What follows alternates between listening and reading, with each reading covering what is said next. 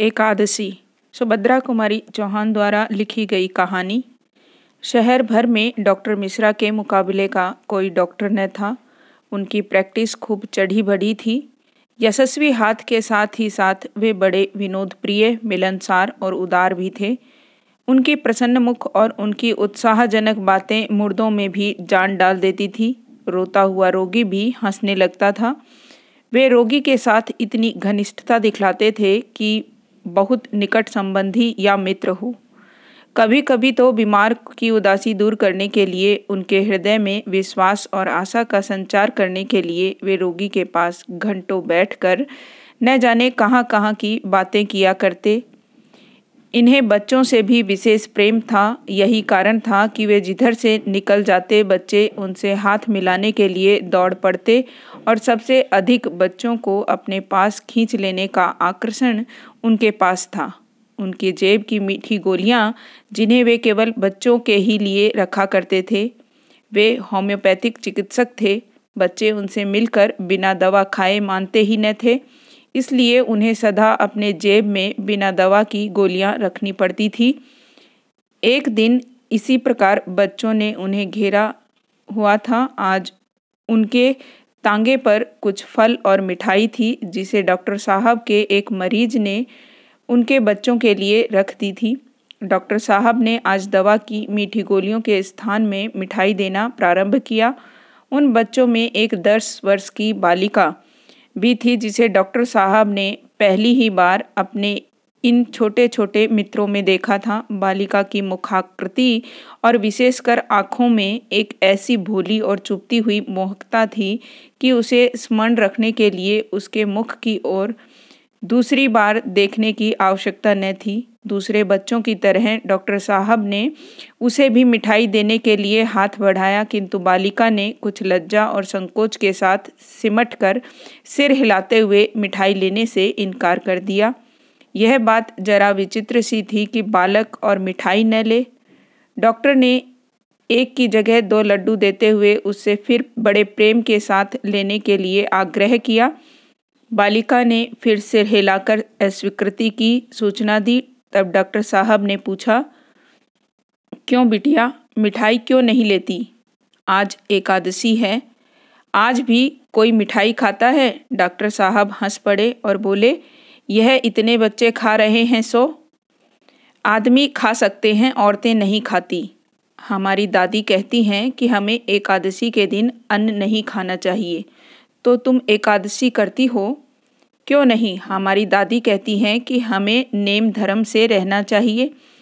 Doctor साहब ने दिन में बहुत से रोगी देखे, बहुत से बच्चों से प्यार किया और संभवतः है दिन भर वह बालिका को भूले भी रहे। किंतु रात को जब सोने के लिए लैंप बुझाकर वे खाट पर लेटे तो बालिका की स्मृति उनके सामने आ गई। वह लज्जा और संकोच भरी आँख, वह भोला किंतु दृढ़ निश्चयी चेहरा वह मिठाई न लेने की अस्वीकृति का चित्र उनकी आँखों के सामने खिंच गया। बाद में डॉक्टर साहब को मालूम हुआ कि वह एक दूर के मोहल्ले में रहती है। उसका पिता एक गरीब ब्राह्मण है, जो वहीं किसी मंदिर में पुजारी का काम करता है। अभी दो वर्ष हुए जब बालिका का विवाह हुआ था और विवाह के छः महीने बाद ही वह विधवा भी हो गई। विधवा होते ही पुरानी प्रथा के अनुसार उसके बाल काट दिए गए थे। यही कारण था कि उसका सिर मुंडा हुआ था। उस परिवार में दो विधवाएँ थी, एक तो पुजारी की बूढ़ी माँ, दूसरी यह अभागिनी बालिका। एक का जीवन अंधकारपूर्ण भूतकाल था, जिसमें कुछ सुख स्मृतियाँ धुंधली तारिकाओं की तरह चमक रही थी, दूसरे के जीवन में था अंधकारपूर्ण भविष्य। परंतु संतोष इतना ही था कि वह बालिका अभी उससे अपरिचित थी दोनों की दिनचर्या साठ और दस वर्ष की अवस्थाओं की दिनचर्या एक सी ही संयमपूर्ण और कठोर थी। बेचारी बालिका न जानती थी कि अभी उसके जीवन में संयम और यौवन के साथ युद्ध छिड़ेगा। इस घटना को हुए प्राय दस वर्ष बीत गए। डॉक्टर साहब उस शहर को अपनी प्रैक्टिस के लिए अपर्याप्त समझकर एक दूसरे बड़े शहर में चले गए। यहाँ उनकी डॉक्टरी और भी चमकी और वे गरीब अमीर सभी के लिए सुलभ थे। बड़ा शहर था। सभा सोसाइटियों की भी खासी धूम रही।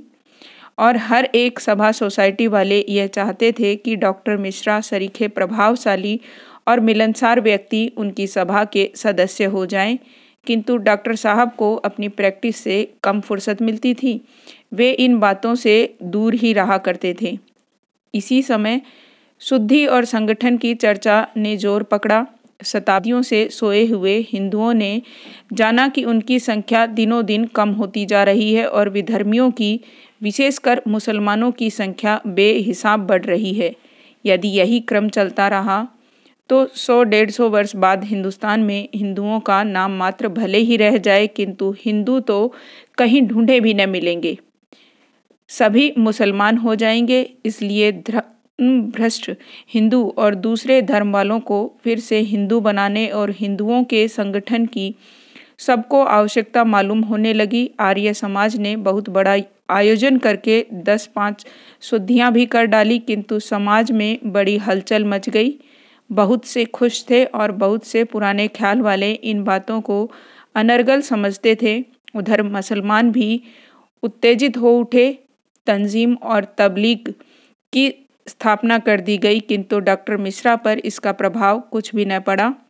हिंदू और मुसलमान दोनों ही समान रूप से उनके पास आते थे और वे दोनों ही चिकित्सा दच्चित होकर करते। दोनों जाति के बच्चों को समान भाव से प्यार करते। उनकी आँखों में हिंदुओं का शुद्धि संगठन और मुसलमानों का तंजीम तबलीग व्यर्थ के उत्पात थे। एक दिन डॉक्टर साहब अपने दवाखाने में बैठे थे कि एक घबराया हुआ व्यक्ति जो देखने से बहुत साधारण परिस्थिति का मुसलमान मालूम होता था, उन्हें बुलाने आया। डॉक्टर साहब के पूछने पर उसने बताया कि उसकी स्त्री बहुत बीमार है। लगभग एक साल पहले उसे बच्चा हुआ था। उस समय वह अपने माँ बाप के घर थी। देहात में उचित देखभाल न हो जाने के कारण वह बहुत बीमार हो गई। तब रहमान उसे अपने घर लिवा लाया लेकिन दिनों दिन तबीयत खराब ही होती जाती है। डॉक्टर साहब उसके साथ तांगे पर बैठकर बीमार को देखने के लिए चल दिए। एक तंग गली के मोड़ पर तांगा रुक गया। यही ज़रा आगे कुलिया से निकलकर रहमान का घर था। मकान कच्चा था। सामने के दरवाजे पर एक टाट का पर्दा पड़ा था, जो दो तीन जगह से फटा हुआ था। उस पर किसी ने पान की पीक मार दी थी। जिससे मटियाला सा लाल धब्बा बन गया था। सामने जरा सी छपरी थी और बीच में एक कोठरी। यही कोठरी रहमान के सोने उठने बैठने की थी और यही रसोई घर भी थी। रहमान बीड़ी बनाया करता था। गीली दिनों में यही कोठरी बीड़ी बनाने का कारखाना भी बन जाती थी, क्योंकि छपरी में बोछार के मारे बैठना मुश्किल हो जाया करता था। कोठरी में दूसरी तरफ़ एक दरवाज़ा और था। जिससे दिख रहा था कि पीछे एक छोटी सी छपरी और जिसके कोने में टट्टी थी और टट्टी से कुछ कुछ दुर्गंध भी आ रही थी। रहमान पहले भीतर गया। डॉक्टर साहब दरवाजे के बाहर ही खड़े रहे। बाद में वे भी रहमान के बुलाने पर अंदर गए। उनके अंदर जाते ही एक मुर्गी, जैसे नवागंतुक के भय से कुड़कुड़ाती हुई, पंख फटफटाती हुई डॉक्टर साहब के पैरों के पास से बाहर निकल गई। डॉक्टर साहब के बैठने के लिए रहमान ने एक स्टूल रख दिया। उसकी स्त्री खाट पर लेटी थी। वहाँ की गंदगी और कुंद हवा देखकर डॉक्टर साहब घबरा गए। बीमार की नब्ज देखकर उन्होंने उसके फेफड़ों को देखा। परंतु सिवा कमज़ोरी के और कोई बीमारी उन्हें न देख पड़ी। वे बोले, इन्हें कोई बीमारी तो नहीं है, यह सिर्फ़ बहुत ज़्यादा कमज़ोर हैं। आप इन्हें सौरवा देते रहें। रहमान, सौरवा? यह जब ले तब न? मैं तो कह कह के तंग आ गया हूँ। यह कुछ खाती ही नहीं, दूध और साबुदाना खाती हैं। उससे कहीं ताकत आती है? क्यों? डॉक्टर साहब ने पूछा। क्या इन्हें शोरवे से परहेज है? रहमान, परहेज क्या होगा, डॉक्टर साहब? कहती हैं कि हमें हजम ही नहीं होता। डॉक्टर साहब ने हंसकर कहा, वाह, हजम कैसे न होगा? हम तो कहते हैं सब हजम होगा। डॉक्टर साहब, इतनी मेहरबानी और कीजिएगा कि शोरवा इन्हें आप ही पिला दीजिएगा, क्योंकि मैं जानता हूँ यह मेरी बात कभी न मानेगी। डॉक्टर साहब, रहमान की स्त्री की तरफ़ मुड़कर बोले, कहिए आप हमारे कहने से तो थोड़ा शोरवा ले सकती हैं ना? हजम कराने का जिम्मा हम लेते हैं। उसने डॉक्टर के आग्रह का कोई उत्तर नहीं दिया। सिर्फ़ सिर हिलाकर अस्वीकृति की सूचना ही दी। उसके मुँह पर लज्जा और संकोच के भाव थे। उसका मुँह दूसरी तरफ़ था, जिससे साफ़ ज़ाहिर होता था कि वह डॉक्टर के सामने अपना मुँह ढाक लेना चाहती है। डॉक्टर साहब ने फिर आग्रह किया, आपको आज मेरे सामने थोड़ा शोरबा लेना ही पड़ेगा, उससे आपको ज़रूर फ़ायदा होगा।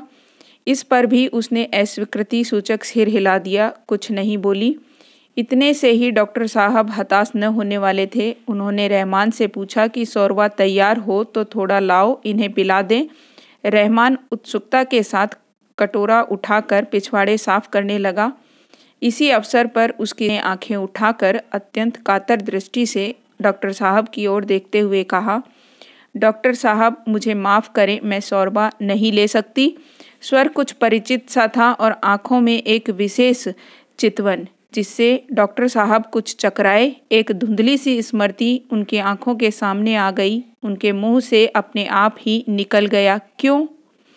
छलकती हुई आँखों से स्त्री ने जवाब दिया, आज एकादशी है। डॉक्टर साहब चौंक से उठे। विस्फारित नेत्रों से उसकी ओर देखते रह गए। उसी दिन से डॉक्टर मिश्रा भी शुद्धि और संगठन के पक्षपाती हो गए।